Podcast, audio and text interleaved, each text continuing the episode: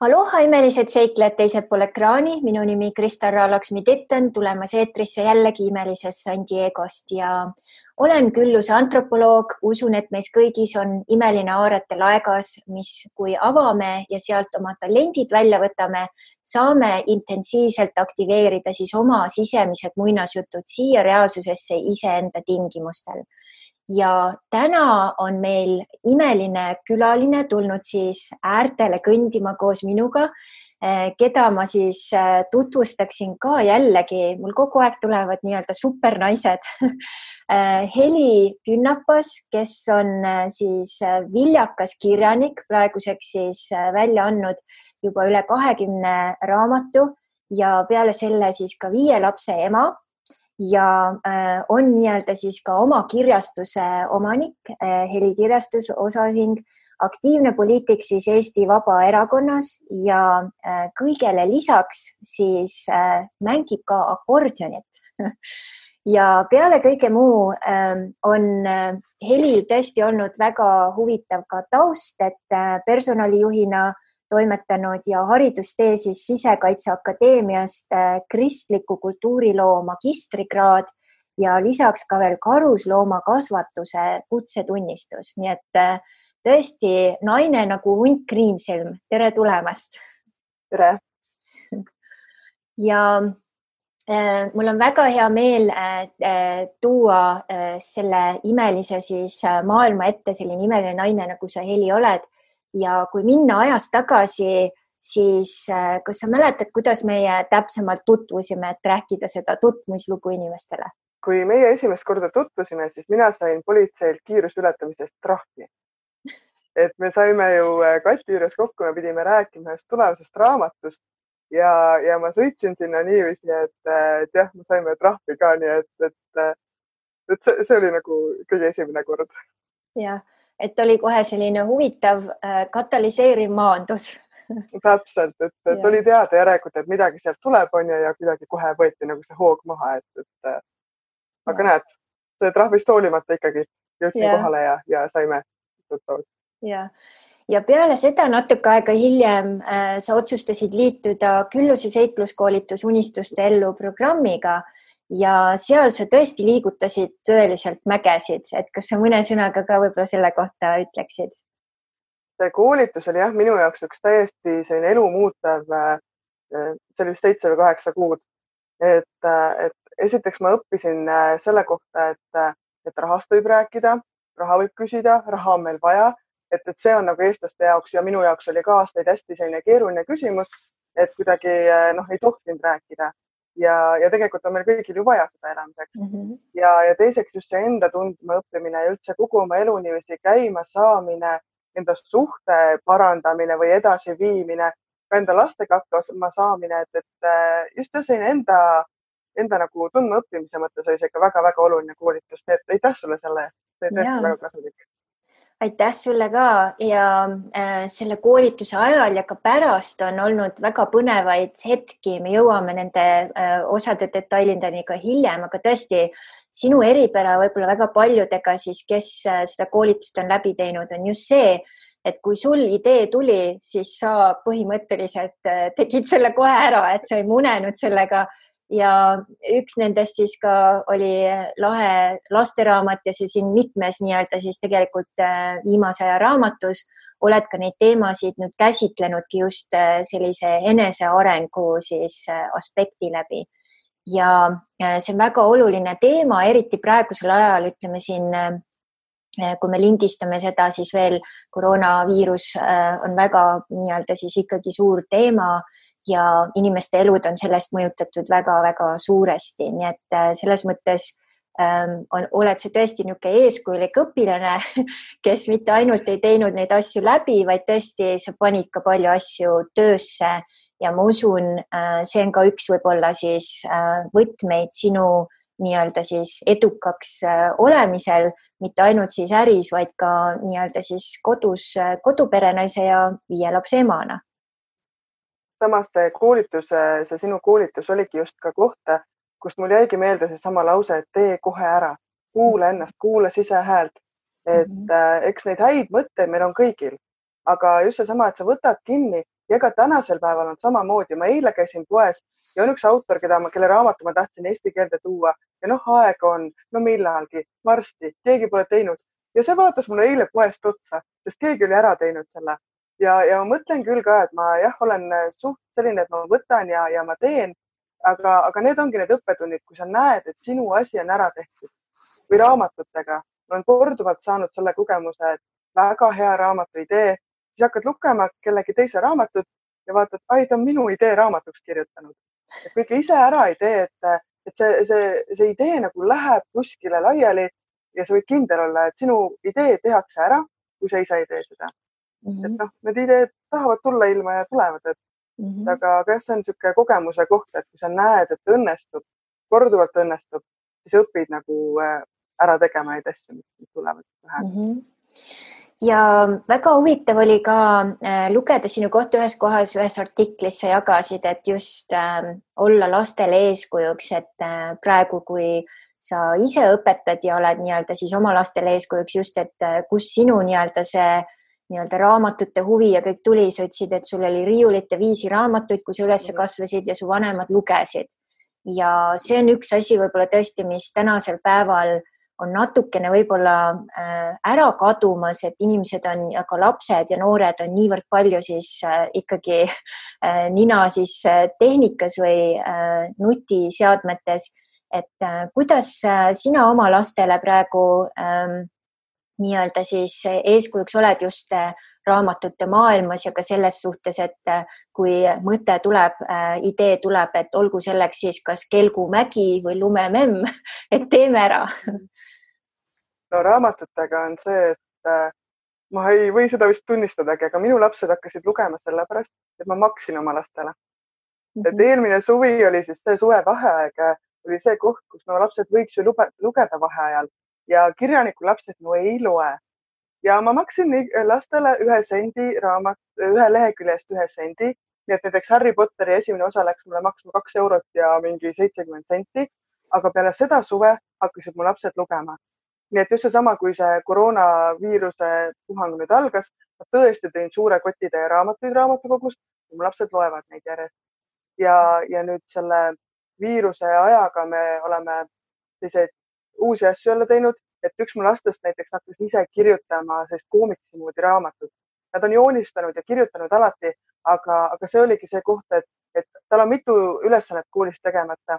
õpetajad kirjutavad, et tule üks või teine ülesanne teha, aga, aga tema hakkas tegema oma seda vihikut ja, ja mina ütlesingi, et ja võta palun ja tee.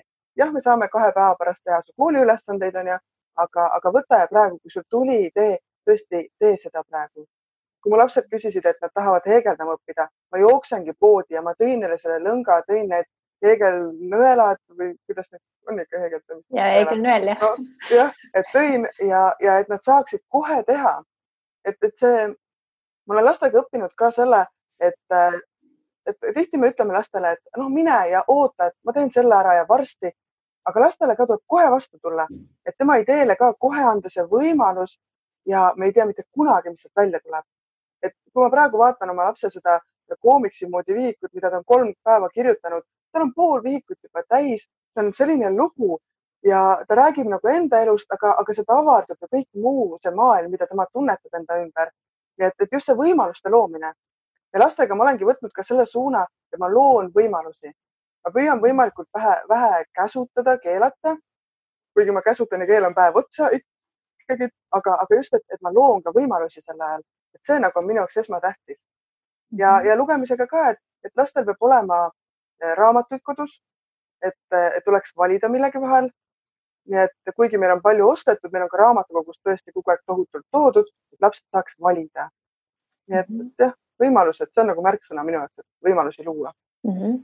ja ma näen üks suur asi, mida sa veel oma lastega hästi teed, mis on noh, tõesti selle uue ajastu nii-öelda äh, see on niisugune tõesti nagu muskel ja mis on väga tark, et sa teed seda, et sa äh, palud neil ka olla nii-öelda siis äh, kaamera ees ja rääkida kaamera ees, et sa oled mitmeid Youtube videosid teinud nendega, kus nad siis jagavad oma raamatu nii-öelda siis noh, väiksed nagu raamatukriitikud nii-öelda.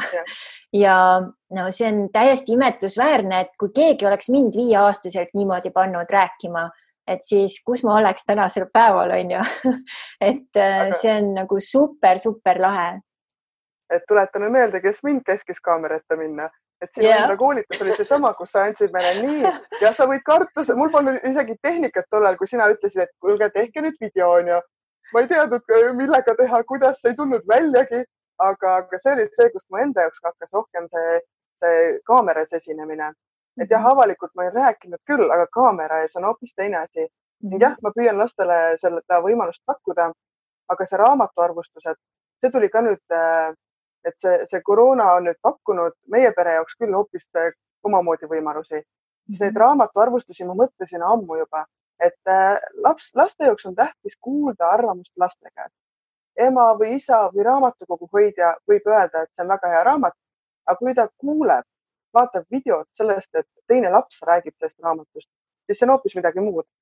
nii et see mhm. meie raamatuarvustuste Youtube'i äh, kanal on, on samamoodi meie minu siis plaan, kuidas lugemist nagu mm. levitada ja, ja teisi lapsi lugemiseni tuua väga põnev. Äh, nüüd, kui me läheme natukene sügavuti, siis äh, kirjanikuks olemisel ja kirjastuse siis äh, juhtimisel, et need on nagu nii-öelda kaks erinevat nii-öelda siis jalga nüüd kirjanikuks olemine, et see oli sul ka väga huvitavalt jagatud, et põhimõtteliselt sul oli palju mõtteid äh,, sa istusid maha, hakkasid neid nii-öelda üles kirjutama ja äh, et see on üsna lihtne algus, sealt järgmine on siis põhimõtteliselt see saada kaante vahele.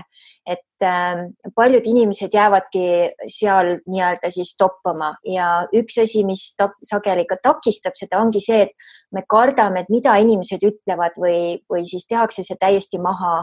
Ja sinu elus on tegelikult mitte ainult raamatute äh, teemaga, aga üleüldises mõttes palju katsumusi ja takistusi tulnud ka nii-öelda siis, et inimesed ei ole uskunud kõigesse, mida sa oled nii-öelda siis jaganud, et vot nüüd mul on see unistus, ma teen selle teoks ja ja siis sa oled ikka oma rada käinud räägi sellest natuke lähemalt. minu äh, tugevus tänaseks päevaks ongi vist see, et minusse on nii vähe usutud. et äh, kui sa nagu äh, tuled nende, jõuad nende takistusteni ja korduvalt näed, et, et sinusse ei usuta, aga kui sa sellest üle lähed, siis kõik vaatavad, oi, kuule, see oli sul nii hea mõte, et kust sa selle peale tulid ja vaata, kui hästi sul välja tuli. ja kui sa korduvalt saad seda kogemust, et, et su enda intuitsioon on õige ja sa ise tunned ära selle tee, mida sa pead käima ja ikkagi lähed seda, et äh, siis ju need võimalused või need vahendid, need tulevad sulle kuidagi niiviisi jooksvalt, kui sa, kui sa õige tee juba valid. aga loomulikult ümbert jah, inimesed püüavad lükata, et ära mine ja -hmm. et minu esimene raamat, äh, ma olin üheksandas klassis, kui ma tahtsin kirjutada seda ja siis mulle öeldi ka, et tee midagi mõistlikku ja midagi normaalset mm -hmm.. noh, ja kus ma nüüd olen, ootan, et mu kahekümne esimene või, või mitmes ta on, et, et raamat ilmuks mm. -hmm. ja, ja siin ongi see just äh, see nii-öelda siis äh, kild, et äh, äh, mitte ainult see siis, et äh, okei okay,, ma lähen ja teen nii-öelda siis selle asja ära, vaid just, et tõesti ei jää selle taha seisma, nagu enamus inimesi ütleb, mul ei ole selleks vahendid või ma ei saa seda endale lubada. et sa pigem hakkad sellega juba nii-öelda siis idee äh, kujul tööle hakkad tegema neid samme ja siis sealt juba järgmised nii-öelda siis juhised ja võimalused äh, tulevad, esitlevad ennast ise, põhimõtteliselt tulevad ise su taldrikule. ma armastan öelda, et, et sa pead ühe ukse kinni panema, enne kui uus avaneb, et mõne uksega on mhm. nii ja kui sa pole seda ust kinni pannud, sul ei lähegi uus lahti, sest noh, sul on see eelmine alles niiviisi, et, et see vahe, vahe nagu see puhveraeg peab olema mõne asja puhul, et sa pead enne ära lõpetama, et saaks uueni üldse minna mm. -hmm, just väga õige. ja nüüd sellega seoses äh, sul on siin väga lahe lasteraamat äh, ühest äh, toredast äh, karust ja räägi, kuidas see karuraamat äh, sündis ja sellel on ka väga-väga oluline sõnum äh,. et oleks väga tore kuulda karuraamat sündis meil sinuga kahekesi koos yeah. jällegi. et tegelikult jah, et ma nägin unes seda, seda karu, kes või tähendab karu perekonda ja nad tulid ja, ja, ja kuidagi olid seal olemas ja siis me sinuga jah koos rääkisime sellest karust, sest minu jaoks oli see, et nad tulid, aga ma ei saanud aru, mida nad minust tahavad. et yes. Äh, ja ma olen palju asju nagu näinud, et unest tulevad, aga ma ei saa aru, mida, mida ma nagu tegema pean ja, ja karud olid jah üks sellest, aga, aga siis just sina pakkusidki välja selle variandi, et nad võiks tahta teha midagi ebanormaalset nii-öelda ja seesama viiuldajaks saamine, et oligi selline ka unistus, mis tundub kõrvaltvaatajatele selline kättesaamatu. aga juba lõpp ette ära, kui ma lõppu ette ära räägin, siis karupoeg saab oma unistuse täide viidud, sellepärast et ta pingutab, ta proovib, ta harjutab, näeb ise vaeva ja, ja kõik on siis võimalik. Ja nüüd samamoodi see karupoeg siis äh,, tal oli ka palju nii-öelda siis äh, seda vastupanu või seda tuge ei olnud. Ja kui ta leidis selle toe või ka siis nii-öelda selle äh, nii-öelda siis inimesed, kes või ma ei tea, sul on seal loomad on ju, kes ja, usu, usuvad temasse, et siis ta jõudis selle tulemuseni. Ja see teema nii kõnetab mind samamoodi, et ma mäletan minu nii-öelda siis Lõuna-Aafrika kogemust, kui minu siis professor äh, seal ütles, et Kristal, et ega sa ometi magistrikraadi ei mõtle võtta, onju, et noh, umbes, et sa oled nii loll, et sellega sa nagu nii kuskile ei jõua. ja ma ei teadnud, aga põhimõtteliselt nädal aega hiljem tuli mul kiri äh,. ma olin selleks ajaks juba paberid siis saatnud äh, Põhja-Norra ülikooli magistratuuri visuaalsesse antropoloogiasse ja samal ajal, kui ma olin tegelikult juba äh, noh, nii-öelda siis lõpetamas oma bakalaureusekraadi seal äh, Kaplinas, tuli mul see siis vastus, et te olete vastu võetud äh, siis Tromsø ülikooli visuaalsesse antropoloogiasse magistrikraadi. Ja ma nagu midagi väga ei hõisanud seal sellel ajal veel, sest noh, üks asi on sisse saada, teine asi on vaata siis tegutsema hakata. Ja ma äh, nii-öelda siis sain sisse ja esimese siis ähm, äh, poole aasta jooksul, esimese semestri jooksul meil oli vaja teha siis äh, testdokumentaalfilm, see oli üsna lühikene, aga ma tegin selle ära, siis ma läksin jõuludeks Lõuna-Aafrikasse. ma otsisin selle õpetaja üles ja korraldasin seal väikese siis esitluse, kus ma näitasin siis oma esimest dokumentaalfilmi magistratuurist Tromsøs siis ja see oli nii lahe, no tõesti elu üks tipphetki, kui see mees oli täiesti vait seal nurgas tal ei olnud midagi öelda, siis ma olin lihtsalt nii-öelda noh, inglise keeles on hea sõna outworked, et ma olin ta nii-öelda üle töötanud ja põhimõtteliselt äh, siis äh, tõestanud, et see, mida ta ütles, et see oli täiesti vale. ja sinu, sinu elus on selliseid näiteid palju. üks, äh, mida ma mäletan koolituse ajast ähm,, oli selline äh, kus ähm, äh, sul oli tegelikult äh, noh, raha, rahadega oli seal liikumised olid natukene aeglasemad ja sul tekkis võimalus saada endale selle eriline koer tuhande euro eest, kui ma mäletan hästi mm,. ja kõik sinu ümber ütlesid, et täitsa hull, et tuhande, tuhande euro eest koer osta ja sa tegid selle ära, et äh, räägi sellest näitest ja räägi mõningatest teistest näidetest, kus samamoodi, kas keegi on öelnud sulle, et sa ei saa seda ja kus sa siis oled kätte võtnud ja millega sa hakkama said, et näiteks kasvõi akordioni mängimine, kustkohast see tuli akordionit äh, ma läksin kümneaastaselt äh, muusikakooli ja sealt alates ongi, et ma olen lihtsalt järjest mänginud, et mm -hmm. selle akordioniga oli muidugi ka minu üks kogemus, et, äh, et umbes viiend-, seitse aastat on see õping, on ju, laste muusikakoolis ja viiendas klassis ma siis ütlesin, et kuule, ma enam ei jõua ja ei saa ja, ja noh, tekkisid ikka muud huvid. Ja siis mul oli isa see, kes ütles, et kuule, et käi see aasta lõpuni ja noh, siis jäta pooleli, kui tahad, on ju ja kui ma olin juba viis aastat ära käinud, kaks oli veel käia, et loomulikult ma lõpetasin ära, et see oli üks selline kogemus või õppetund minu jaoks, et, et jah, et sa käi see üks samm veel, mida sa ei jõua ja, ja siis äh, tegelikult tuleb jõud ju edasi ka järgmisteks sammudeks mm. -hmm. ja, ja koera puhul oli jah see, et, et tollal oli näha, et, äh, et tema oli, meil oli vaja nagu sellist äh, teist hingust koju või kedagi nagu, kes aitaks ka pere kuidagi teistmoodi edasi viia ja, ja see oli täpselt õige aeg ja õige koht selle jaoks ja, ja, ja oli jah, et, et tõime ta ära ja, ja sai ta makstud ka ilusti kohe järjest ja, ja nii oli. Mm, koer on ikka alles? Äh, kusjuures ei ole, ei no, ole. mis koeraga juhtus?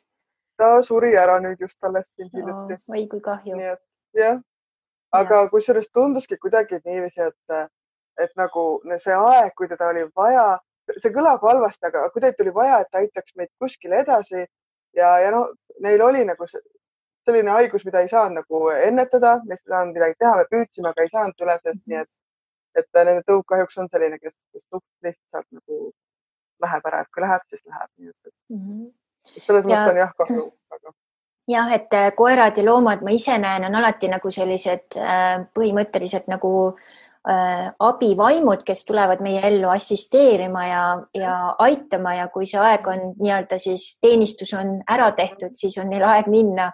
et mm -hmm. meie just siis Hawaii, minu Hawaii nii-öelda vanemad, keda ma kutsun oma Hawaii vanemateks, nende labrador just äh, läks ka teisele poole siis koeraparadiisi ja see oli ka väga nagu äh, kurb äh,, sest ma olin ka temaga noh äh,, palju hoidnud teda ja temaga jalutanud ja ta oli tõesti nagu niisugune delfiinikoer, nii et väga-väga äh, armsad on äh, koduloomad. nüüd äh,, kui me läheme natuke sügavuti äh, siis äh, äh veel selle teemaga äh, sinu raamatutele teemana on selline üks nii-öelda siis võib-olla üks või kaks sellist äh, punast joont, et üks on just, et äh, inimesed käivad läbi raskust ja tavaliselt on ikkagi niisugune õnnelik lõpp, et jõuavad mingi põneva nii-öelda siis uue tulemuse või avastuseni. ja teine on seos maaeluga, et kas sa räägiksid neist kahest natukene lähemalt, et miks need teemad just sinu jaoks nii põnevad on ja, ja kuidas need ka sinu nii-öelda siis lugejaid kaasa haaravad? No suhete puhul on lihtne, et, et suhetega me puht, puutume ju kõik kokku igapäevaselt. isegi kui, kui meie kõrval pole ühtki teist inimest, et, et koduuksest välja läheme või telekagi lahti teeme või internetti, et inimesed, inimsuhted, inimeste olemus, see, see jõuab meisse kõigisse. et see on minu jaoks kogu aeg olnud hästi põnev. mäletan lapsepõlvest alates, kui ma sain, istusin vaikselt ja ma jälgisin inimesi ja, ja mõtlesin, et mida nad mõtlevad ja bussis, kui ma ülikoolis käisin, siis äh, tõesti mul oli lugu peaaegu iga bussis oleva inimese kohta, sest lihtsalt nii põnev oli, et kust ta tuleb ja milline ta mhm. päev on olnud. et äh, see kõlab nagu selline jälitaja moodi, aga, aga tõesti minu jaoks nagu on olnud see kogu aeg hästi tähtis, et ja, ja see annab nagu mingid lood, mis hakkavad mu peas keerlema. nii et, äh, et inimesed on põnevad väga,, väga-väga mhm. põnevad ja minu ja... jaoks ka on inimeste nii-öelda, kuidas inimene toimib ja just ka mm -hmm. noh yeah., kultuuriliselt taust, kuidas see mõjutab. Ja isegi Eestis vaata, et inimene Pärnust on hoopis teistsugune kui inimene Tallinnast on ju või Pärnu-Jaagupist on ju, et iga, iga väike koht on oma nii-öelda siis kultuur ja see on nii põnev, äh, kuidas need asjad hakkavad nii-öelda siis avalduma ja, ja just suhte tasandil me ju hakkamegi põhimõtteliselt see, kes me tõeliselt oleme, hakkab välja tulema, et äh, siis äh, see on väga põnev, kuidas sa nii-öelda heas mõttes lahkad äh, seda. ja nüüd siis see teine osa, maaelu, et miks, miks see nii oluline on sinu jaoks? no tänasel päeval me kõik näeme, et tegelikult maal elavatel inimestel on hetkel ju hoopis lihtsam, et kuidagi, et see on loomulikum. ma olen ise linnas elanud, ma olen ka Ameerikas suuremates linnades elanud, aga, aga see lõpuks ma olen ikkagi nagu siin keset põldu maamajas ja, ja see tundub kuidagi nii õige. ma ei ütle, et kõik peavad maal elama, aga, aga minu tegelaste puhul mul on lihtsam näidata seda, mis inimestes või kuidas nende loomus välja tuleb, kuidas nad arenevad, kui nad on sellises teistsuguses keskkonna või noh, maakeskkonnas. sest äh, seal on seda müra vähem ja sa pead nagu keskenduma rohkem iseendale, sellele, mis sinust tuleb, hääled, mis sinu ümber räägivad et linnas on nagu lihtsam ennast unustada ja kuidagi sinna mürasse ära kaduda. ja eks see on vist põhjus, miks äh, mu tegelased rohkem maaeluga tegelevad mm. -hmm. maal on rohkem tegevust. ja nüüd äh, praegu selle viirusega seoses ka, et ähm, sa oled ähm, üks, üks asi, mis ma arvan ka on võib-olla niisuguse maainimese võib-olla niisugune pluss on see, et maainimene äh,, ta on harjunud sellega, et äh, et fookus ei ole sellele, et mugavus on, vaid just tõesti, et kui on vaja midagi äh, kohandada ja nii-öelda siis kohaneda millegagi kiiresti, ütleme seal äh, on sul heinategu ja sa näed, et vot ülehomme on hull vihm, on ju, siis sa võtadki, paned kogu oma siis kasvõi suguvõsa, kui vaja on ju, töösse, et oma siis hein kokku saada äh,. ja, ja see ongi ka see eelis, et kui sa äh, siin ühes just viimases videos jagasid, et kuidas praegu äh, koduõpet korraldada ja ma võin ainult ette kujutada viie lapsega, et kas sa mõne sõnaga räägid, et kuidas see kohanemine on sinu jaoks äh, toimunud ja üks, sul, sul oli väga palju erinevaid detaile seal, aga üks asi, mis kohe välja hüppas sellega seoses, oli see, et tõesti, kui ma lastele näitan reaalses elus, milline on üla, ülane või sinine äh, äh, sinilill on ju, siis kui nad ikka ei mäleta seda, et mis kasu on loodusõppest, õpikust, kui nad reaalses elus ei vii seda asja nagu kokku. Et äh, see on ka kindlasti eelis siis äh, lastel elada just äh, maal, aga nüüd koduõpe ja kohanemine siis muutuvate tingimustega viielapselise siis pere nii-öelda siis perenaisena, kuidas, kuidas sellega on? kusjuures Sinilille Ülase juhtum, see oli täiesti šokk mu enda jaoks ka, sest me käisime selles äh, metsa tukaslastek, kus ma olen terve oma lapsepõlve mänginud ja kuidagi nii loomulik, et noh, sa oled kogu aeg selles sees, sa näed, sa tead, et need lilled on seal ja mul lastel on tõesti loodusõpetuses head hinded kogu aeg olnud ja no ei tunne ülaste sinilille ära, et, et see oli hästi šokk. aga koduõpet, ega meie, mu laste õpetajad ei armasta meid väga. meil on ikka palju asju tegemata ja siis jäävad kas hiljaks, sest äh, kui meil on näiteks muusikaõpetuses ühel, ühel lapsel on mingi loo järgi plaksutamise ülesanne, siis me istume kõik koos ja teeme seda, sest see on nii vahva ja, ja kõigil on ju vaja õppida selgeks see, et rütmid muusikas, aga jällegi siis läheb kirja, et ühel lapsel on ülesanne tehtud, aga ülejäänud kahel ei ole tehtud. et ma olen võtnud nagu hästi vabalt seda just eesmärgiks selle, et mu lapsed õpiksid. mind kurvastavad kõige rohkem need ülesanded, mida ma näen, et täida lünki kolm päeva järjest ja, ja siis nagu laps täidabki lünki, aga ma vaatan, et ta ei õpi nagu midagi. nii et äh, ma olen võtnud hästi palju, et lähme loodusesse, käivad, äh, mängivad ise, äh, loevad raamatuid, et kõik, kõik selline, mida nad saavad ise valida ja samas, mis arendab. ega ja see igapäevase aja jagamine ei ole lihtne meil on, kui vahepeal mees oli rohkem kodus, siis näiteks klaveritunni ajal oligi, tema võttis kaks väiksemat, sõitis autoga ringi tund aega, et suuremad lapsed saaks klaveritunnis olla. sest lihtsalt klaver on köögis, kust äh, ei saa kõiki nagu välja lükata ja, ja eks me mõtleme kogu aeg välja, kuidas need tunnid saaks toimuda.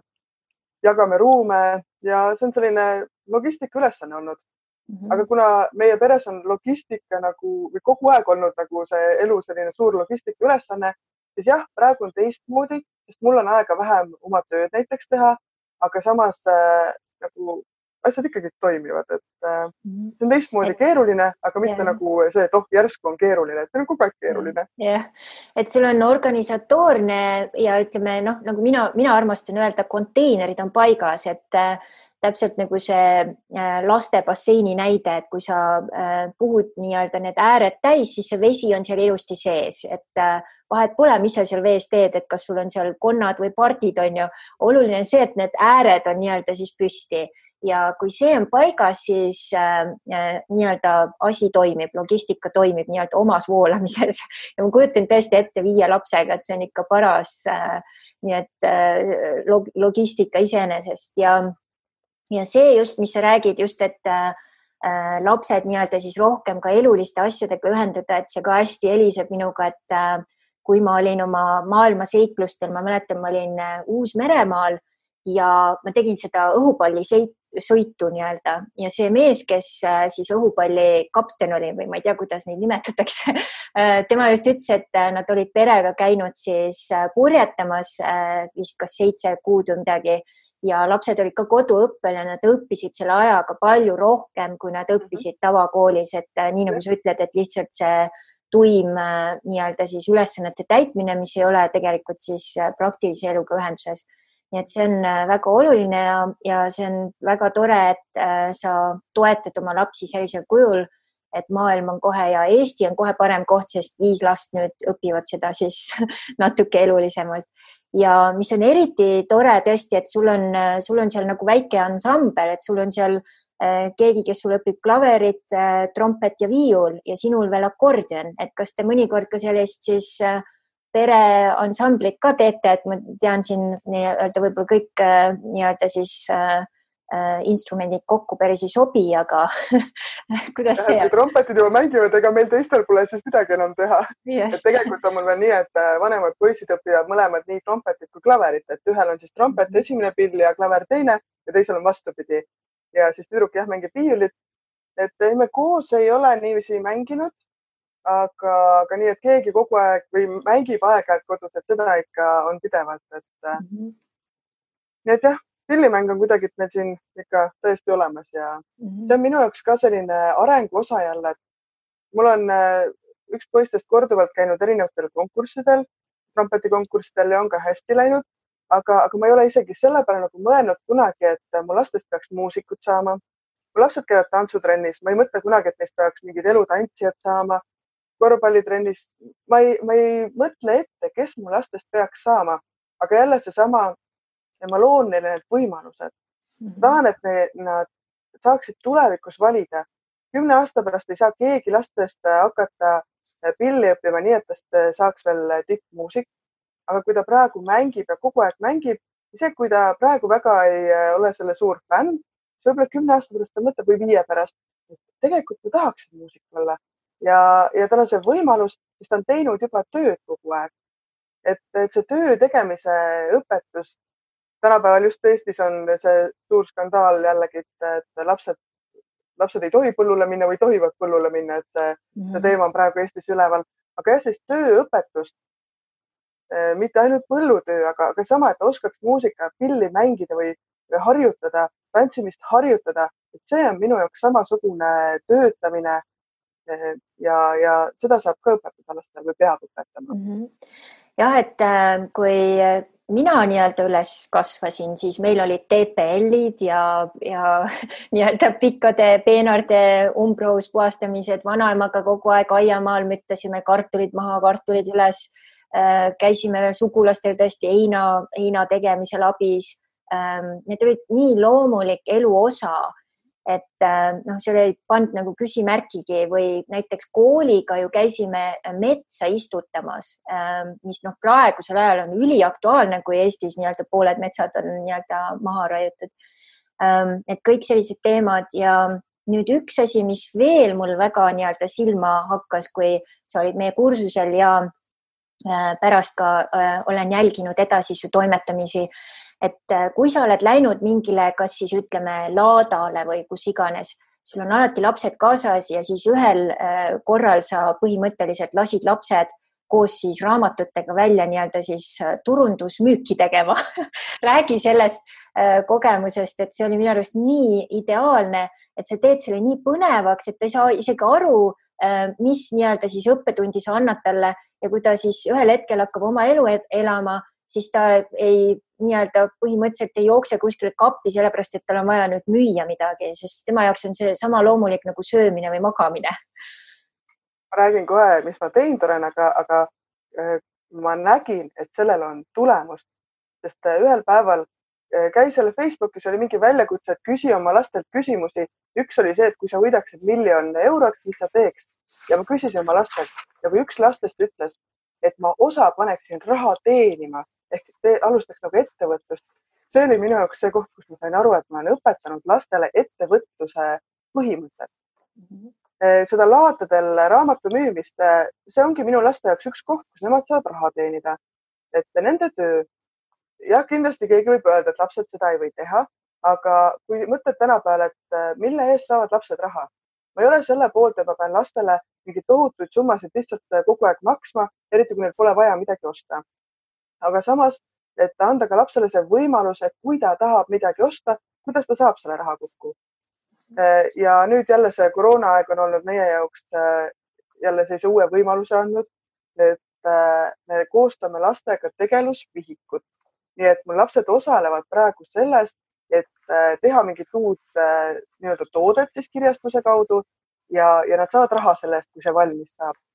ehk et ma olen andnud neile jah, veel ühe võimaluse mida nad saavad siis, millist tööd nad saavad teha. sest muidu, mhm. kui täis või need lapsevanemad saavad võtta aeg-ajalt lapsi töö juurde, siis minu lapsed näevad seda, et ema istub, jalad laua peal, läpakas süles ja siis teeb tööd, onju. nii et, äh, et noh, ma olen aastaid jah mõelnud, et kuidas ma õpetan lastele töö tegemist, aga nüüd siis on sellised võimalused, mis me oleme leidnud mm. -hmm, väga lahe. nüüd üks äh, asi, mis äh, sellisel juhul just, et kui sul on kodukontor ja põhimõtteliselt siis viis last, no praegu veel eriti koduõppe asjadega ka. Ehm, kuidas on äh, sinu ajakasutus, et sellest sa oled ka päris palju rääkinud, mina olen ka, see on üks minu lemmikteemasid, et tõesti, meil on kõigil kakskümmend neli tundi, kuidas sa jõuad, et äh, mul oli samamoodi, minu õde tuli äh, Külluse seikluskoolituse koolitusele, kaksikud, põhitöö, oma äri, majapidamine, koerad, kassid, kõik kodutööd tulid õigeaegselt sisse, kõik oli tehtud, kõik oli super et äh, samamoodi nagu küsimus on ju, sinul samamoodi, see ei olnud mingit vabandust, kõik asjad olid tehtud, et kuidas sa jõuad, mis su trikk on?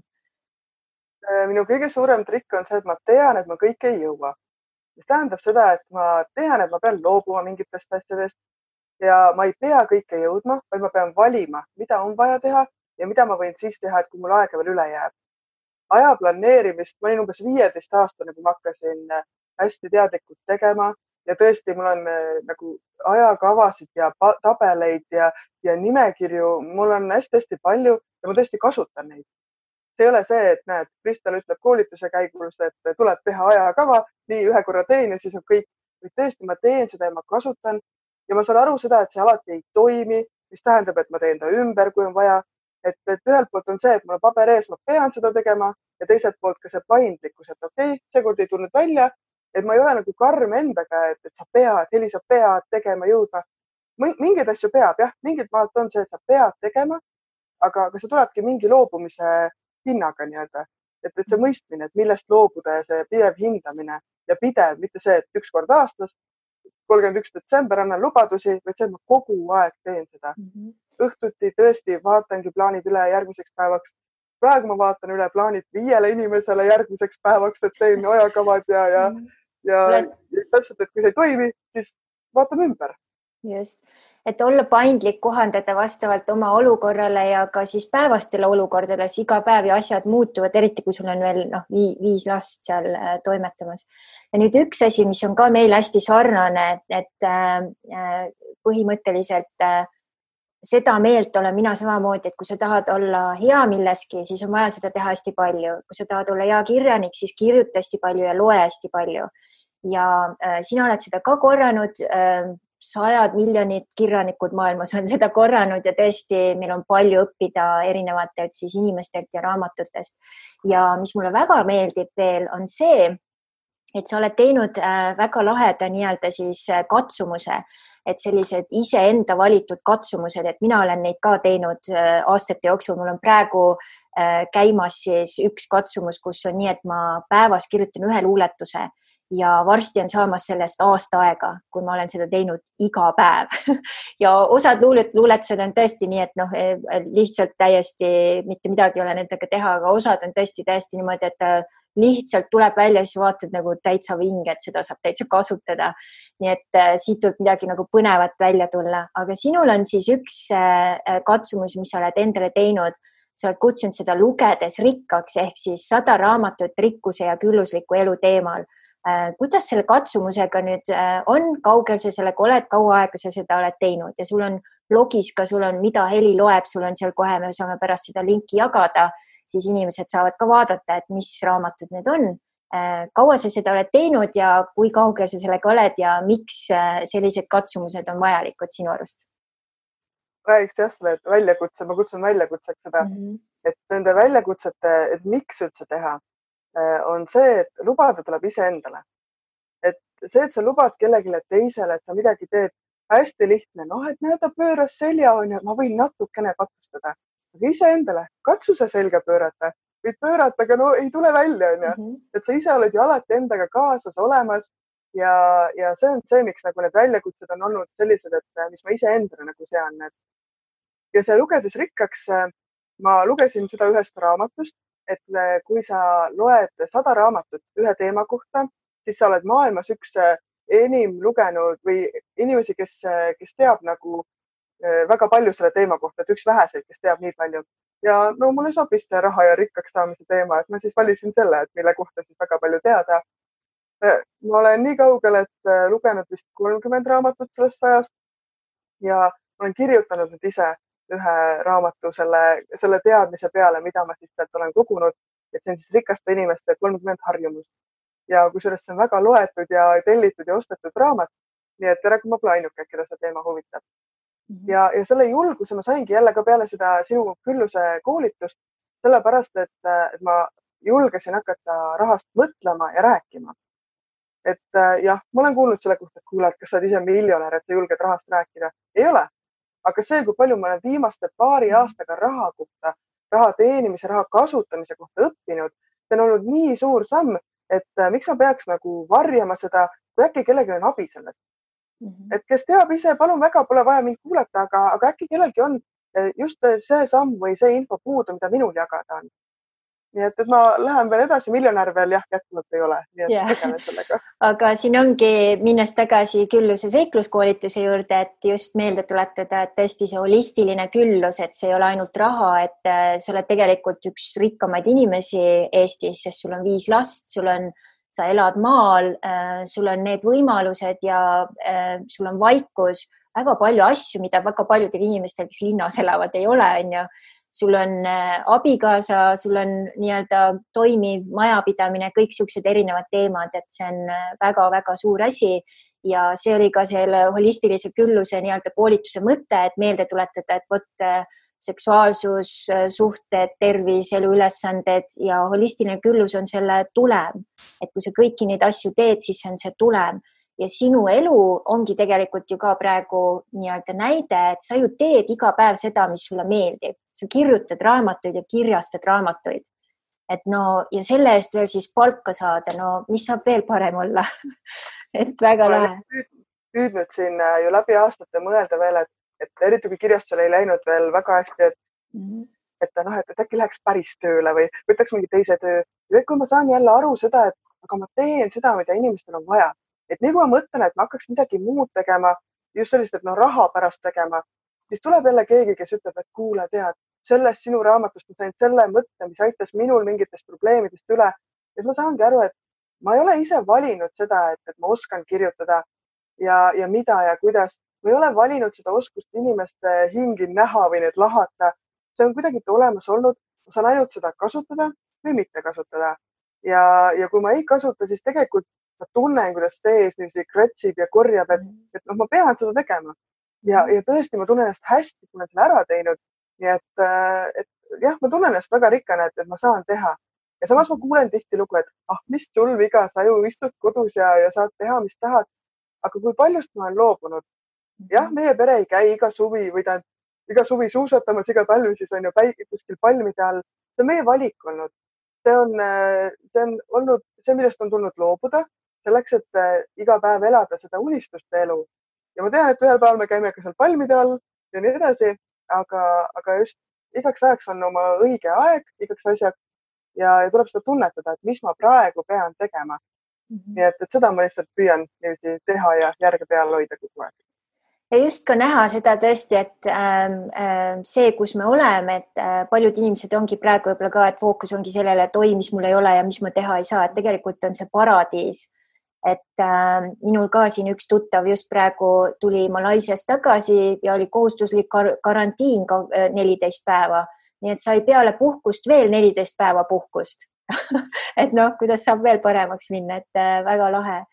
ja. teine asi, mida praegu, segan siin korraga yeah., aga mida, mida praegu kurdetakse, et oh, me peame olema lastega kodus kelle või mille jaoks need lapsed said, et nüüd oli nagu mhm. tohutult šokk kõigile, et me peame lastega kodus olema, kõik lähevad hulluks, peavad lastega kodus olema.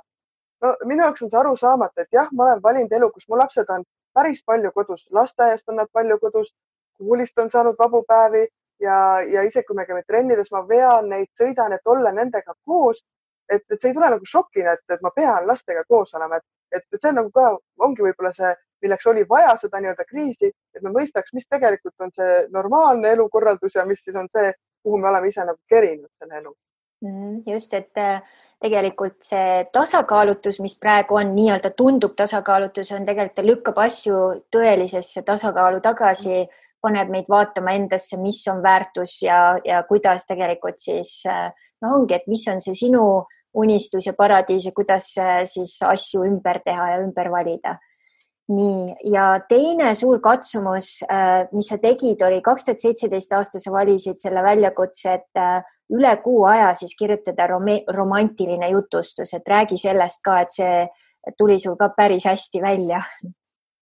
see sai jah alguse sellest, et üks mu tuttav või mitmed tuttavad ütlesid, et kuule, Heli, et sa oled ilmselt hea kirjanik, aga et sa kirjutad nii pakse raamatuid, et ma pole mitte ühtki su raamatut läbi lugenud. siis ma mõtlesingi, et selge ma siis äh, kirjutan ühe lühikese raamatu ja katsu sa mulle öelda, et see on liiga paks. ja, ja kuna see esimene, see ilmus Delfi naistekas ka järjejutuna ja läks väga-väga hästi peale, siis tuligi mõte jah, et kirjutada üle kuu üks lühiromaan. see tuli välja ja selle kahe tuhande, kahe tuhande seitsmeteistkümnenda aasta tulemusena oli ma laenutuste edetabelis vist üheksandal kohal siis, et lihtsalt ka laenutati nii palju ja osteti ja nii et ja see aitas ka kirjastusel päris hästi käima kohe minna. nii et, et jah, ja see oli väljakutse, aga, aga nüüd see on jätkunud, see sari. just täna arutasime, et kuidas minna selle sarjaga edasi ja, ja romantiliste lühiromaanide sari on nii hästi vastu võetud, et, et kindlasti jätkub ka see Mm -hmm.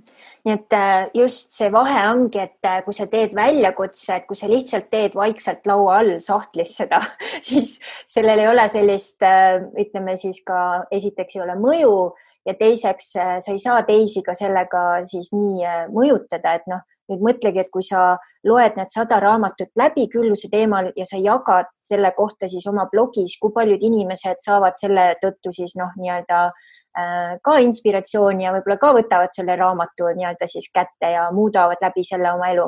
Või samamoodi siin äh, nende romantiliste jutustustega, et, äh, et selles mõttes on see väga lahe niisugune tehnika, mida mina ka hästi palju kasutan, et tõesti tuua avalikkuse ette need väljakutsed, et mida sa siis ütled, et sa teed ja siis näidata ka, et vot ma teen, et ma ei ole ainult see, kes suuga teeb suure linna vaid tõesti, ma kirjutangi kakskümmend raamatut, et nagu sa ütlesid kümme aastat tagasi, see oli sinu unistus ja tänasel päeval on see reaalsus. ja see ei oleks reaalsus, kui sa ei oleks tegutsenud, on ju. ja.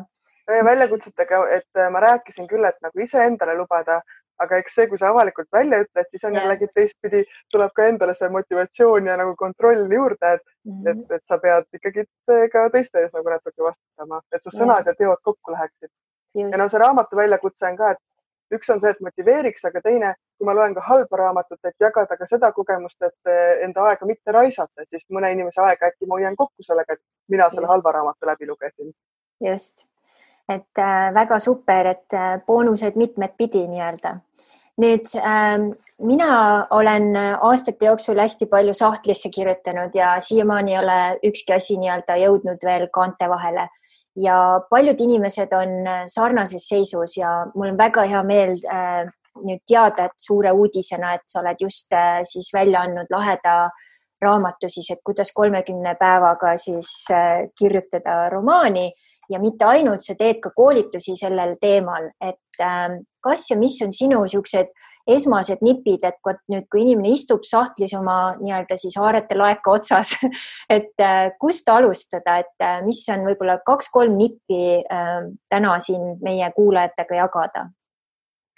no selles raamatus ma käsitlengi pigem seda, et kuidas protseduur käib, et, et sa teed oma otsuse, su otsus on kirjutada raamat, järelikult sa loobud millestki, et ei ole see, et ah, ma otsustan, et ma kirjutan raamatu ja siis istun kuu aega ja mõtlen, ah ei saanudki raamat valmis. Yeah.. et, et sa peadki tegema neid samme, et seal raamatus ma ei õpeta seda, et kuidas neid eh, tegelaskujusid välja kuidagi kujundada või dialoogi välja kujundada õigesti, vaid tõesti on selline, selline võib-olla nagu eh, juhendamine, et nii, nüüd see samm, teine samm, et, eh, et jah, üks asi on ikka, et kui sa selle otsuse teed, sa pead sellele keskenduma ja, ja südamest tegema seda. et su eesmärk on ju kirjutada lugu või mingi lugu rääkida maailmale, mitte see, et, et nüüd sa pead lihtsalt selle raamatu või mingid sõnad kirja panema, et keskenduda loole. et minu jaoks hakkavad ka mu raamatud pihta loost, sellest, et ma tahan midagi öelda või mingi lugu hakkab nagu minu peas keerlema. nii et niisugune enda kuulamine ikkagi ja ja mhm. soovitan raamatut lugeda, seal on kõik yeah, punktid olemas yeah.. nii et kui keegi tahab siis täpsemat juhist, et saab, äh, paneme siia pärast selle lingi ka, et siis saate kohe äh, nii-öelda siis äh, pea ees sukelduda. ja nüüd äh, ma tean, et äh, ma ise samamoodi äh, ka sina et äh, põhimõtteliselt, äh, kui ma alustasin antropoloogia õpingutega, esiteks ma ei teadnud üldse, mis asi antropoloogia on. Äh, ma avastasin, et oi, et see ongi, et see, et kuidas me siis inimestena nii-öelda suhestume, suhtleme, kuidas seda teha paremini, kuidas aru saada inimeste erinevatest taustadest, kuidas luua nii-öelda siis see kahesuunaline liiklus isegi kui mina olen Eestist, elan praegu San Diego's ja mul on siis keegi, kellega ma suhtlen Nigeeriast näiteks on ju. Ähm, ja kuidas seda luua ja ma usun, nii antropoloogidel kui kirjanikel on üks äh, ühine joon, on just see, et tuua võib-olla siis pinnale äh, ja võib-olla ka siis võib-olla nii-öelda siis kaetud või varjatud asjad, millest ei julgeta rääkida, nagu sa rääkisid siin rahateemadel. Aga tõesti ähm, võtta sõna julgelt nende teemadel, põhimõtteliselt äh, sa siin mainisid ka meie vestluses eelnevalt, et äh, olla nagu teistmoodi poliitik, et kas sa räägiks mõne sõnaga sellest ka? Äh, poliitikast nagu siis jah? ja et kuidas sa ühendad kirjanikuks olemist ja poliitikat, et selles mõttes see on väga teistsugune nii-öelda lähenemine ja samas see, mida sa ütled ja need sõnumid, mida sinu raamatud kannavad ja teosed kannavad, on väga olulised just tänase päeva nii-öelda siis inimestele, et sa lihtsalt ei ole ju kuskil nii-öelda koopas, et sa oled kogu aeg ühenduses oma lugejatega, sa paned tähele, mis tagasisidet nad annavad, mida nad tahavad ja siis sa lood selle nii-öelda siis pakendi, aga samas sa kirjutad sealt ridade vahelt ka nii-öelda siis selle sõnumi, mida sa näed, maailmal on vaja. Et oled nagu selleks valjuhääldiks vaata poliitikas jah, ma olen ka osalenud ja ma ei ole ust äh, kindlasti kinni pannud, aga, aga poliitikaga ongi, et kui sa ütled selle sõna juba poliitika, siis juba näed, inimestel karvad lähevad turri. aga tegelikult ju poliitika on kõik see, et kuidas me nagu maailma enda ümber kujundame, et kõik, kellel on mingi otsustusõigus või, või otsustusvõimalus, tegelikult kujundavad ju poliitikat. Nii et, äh, et jah, ma tean, et oma raamatutega, kui ma kirjutan ka inimsuhetest, siis ma kuidagi kujundan maailma enda ümber ja see juba ongi poliitika. ja, aga ma lihtsalt tunnistan ka seda. Äh, ma tean, et äh, mu uus raamat, mis ilmub siin nüüd maikuu keskel, noorteromaan Mälestusteta suvi, et selles on keskkonnateema sees ja, ja ma tean, et ma võtan kindlalt seisukoha seal keskkonnateemade puhul, et metsa hävitamisest on seal juttu ja ehk siis metsade kaitsmisest. ja, ja isegi kui ma nagu pole aktiivne poliitik, ja seal pole poliitikud tegutsemas, siis ma saan aru sellest, et, et see on nagu minu sõnum ja, ja see on oluline välja öelda. hästi kurb ongi minu jaoks, et kui sa oled kuskil kohvilaua taga, siis on kõigil midagi öelda. kui sa hakkad kuskilt otsast vedama, et mina olen see, kes, kes ei suuda vait olla, et kui, kui on ühine mure, ma tõesti ütlen välja, julgen rääkida. Ma saan vastu päid ja jalgu, sellepärast et need inimesed, kes, kelle huve nii-öelda ma ka lähen kaitsma, siis tihti ütlevad, et ei, tegelikult kuule, me ei julge nagu edasi tulla. ja ma tean ka, miks, sest ka viimasel ajal ma olen kogenud, kuidas, kui sa ütled midagi välja, siis hakataksegi otsima, et aga mis sul endal viga on, kuidas sa julged rääkida, et sul ei ole kõik ideaalne, sa pole ise ideaalne, et see on hästi kurb, sest äh, tegelikult need, kes, kes võiks üheskoos seda maailma paremaks teha, hakkavad siis teineteise vastu nagu susima või äh, jooksevad eri nurkadesse, sest kardetakse. nii et, et kui millegi üle vinguda, siis ikkagi äh, need on need inimesed, kes kõrvale astuvad, sellepärast on asjad valesti, mitte need, kes seal püüne peal siis on ja, ja sõna võtavad, vaid need, kes astuvad kõrvale, ei julge öelda, kardavad kas enda või, või avalikult tähelepanu äh, pärast, nii et, et see on, see on kurb lihtsalt mm. -hmm ja selles mõttes ongi hea, et sa oled ähm, just leidnud nii-öelda siis oma äh, kanali, kuidas vahendada seda oma sõnumit ja, ja see on hästi-hästi äh, oluline, mida aeg edasi läheb, just äh, rohkem, et see oleks kuulda. Ja mulle meeldis väga sinu osades videodes oli just see, et seisukoht, et kui indiviid on nii-öelda õnnelik, siis on meil ka nii-öelda riik õnnelik. Ja mm -hmm selle kohta sa oled mitmes kohas ka äh, maininud just seda, et kui oluline on iseenda eest hoolitseda ja just rääkinud ka siis nii-öelda see vaimne ja niisugune terviklik lähenemine iseendale, et kas sa mõne sõnaga kommenteeriksid seda ka? no seda ma olen ka aastate jooksul nüüd õppinud, et äh, need inimesed, kes sulle peale lendavad ja midagi halvasti ütlevad, tegelikult on ju nende enda elus midagi, mis on lahendamata et miks nad üldse tulevad selle peale, et, sulle midagi halvasti öelda. kõik need netikommentaariumid ja, ja noh, kes iganes ütlevad ja sind tagasi kisuvad. kui igaüks tegeleks jah iseendaga, ma tõesti usun seda, et siis ei oleks üldse nagu sellist negatiivsust ja, ja, ja halvasti ütlemist. aga see endale otsa vaatamine on tavaliselt kõige valusam, kui sa avastad, et sa ise nagu katki oled või, või midagi valesti tehtud äh, või teinud enda elus, et, et siis äh, see on nii suur ja raske töö, et endaga tegelema hakata ja valus, sest kes süüdi on, ainult sa ise on ju. et, et jah, ma usun sellesse, et, et igaüks peaks endaga tegelema ja tõesti, mu raamatutes tegelased tegelevad iseendaga. aga kuna ma siiani olen kirjutanud realistlikke lugusid, siis need tegelased tõesti tulevad ju elust endast.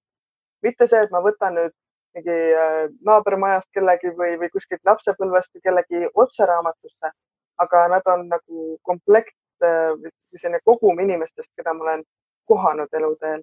nii et, äh, et jah, need inimesed pole ju välja mõeldud raamatutes ja need mured mm -hmm. samamoodi mitte.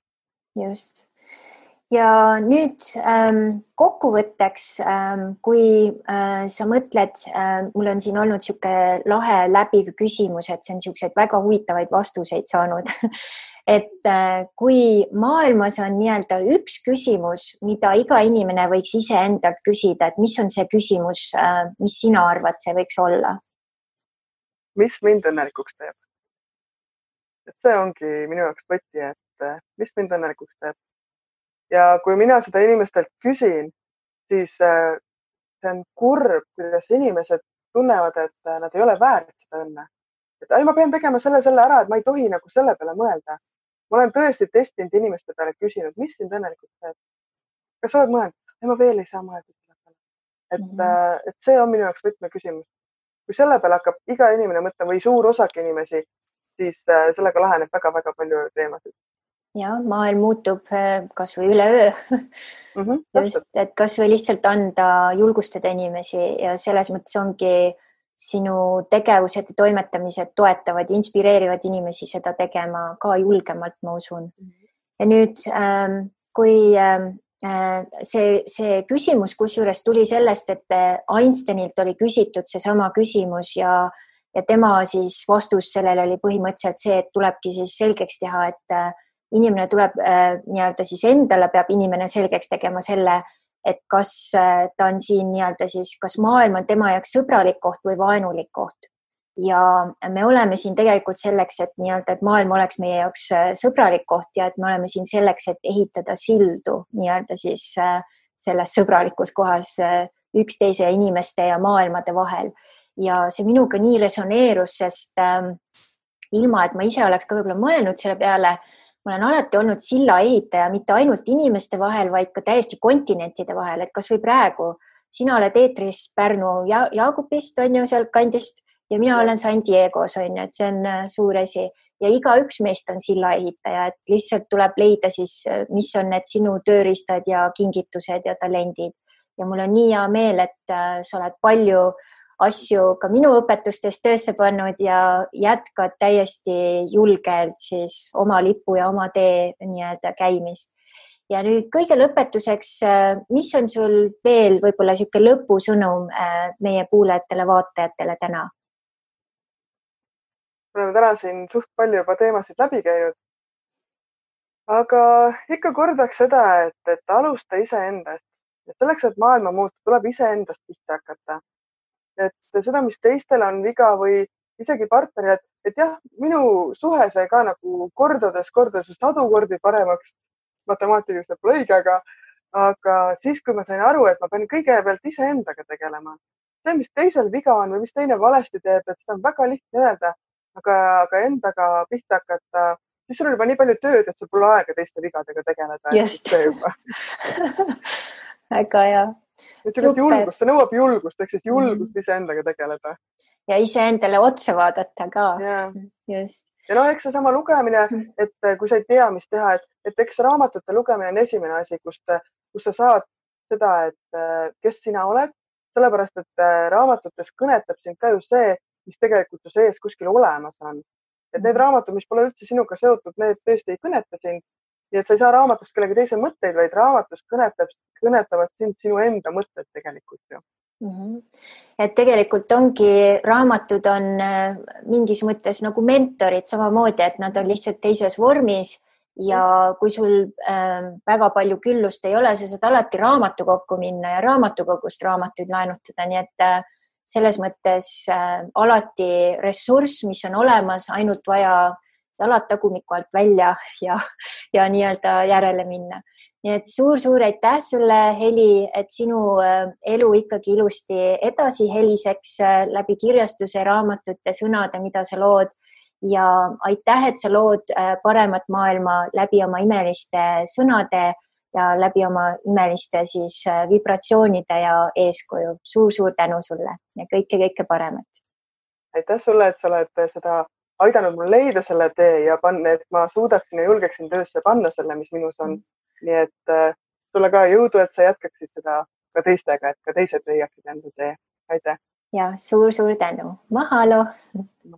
Aitäh sulle, armas kuulaja-vaataja. lõpetuseks on sulle imeline kingitus tänaselt äh, saatekülaliselt. nii et vaata täpsemat linki selle video või siis podcast'i alt ja äh, võta vastu see imeline kingitus.